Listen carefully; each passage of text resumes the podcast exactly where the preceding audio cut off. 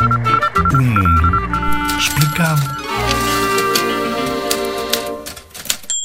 O que é um sindicato? Hoje, mais do que nunca, nós precisamos de valorizar quem trabalha, quem produz, quem desenvolve este país. Um sindicato é uma associação de trabalhadores. A função é defender os seus interesses e direitos profissionais e a sua cidadania.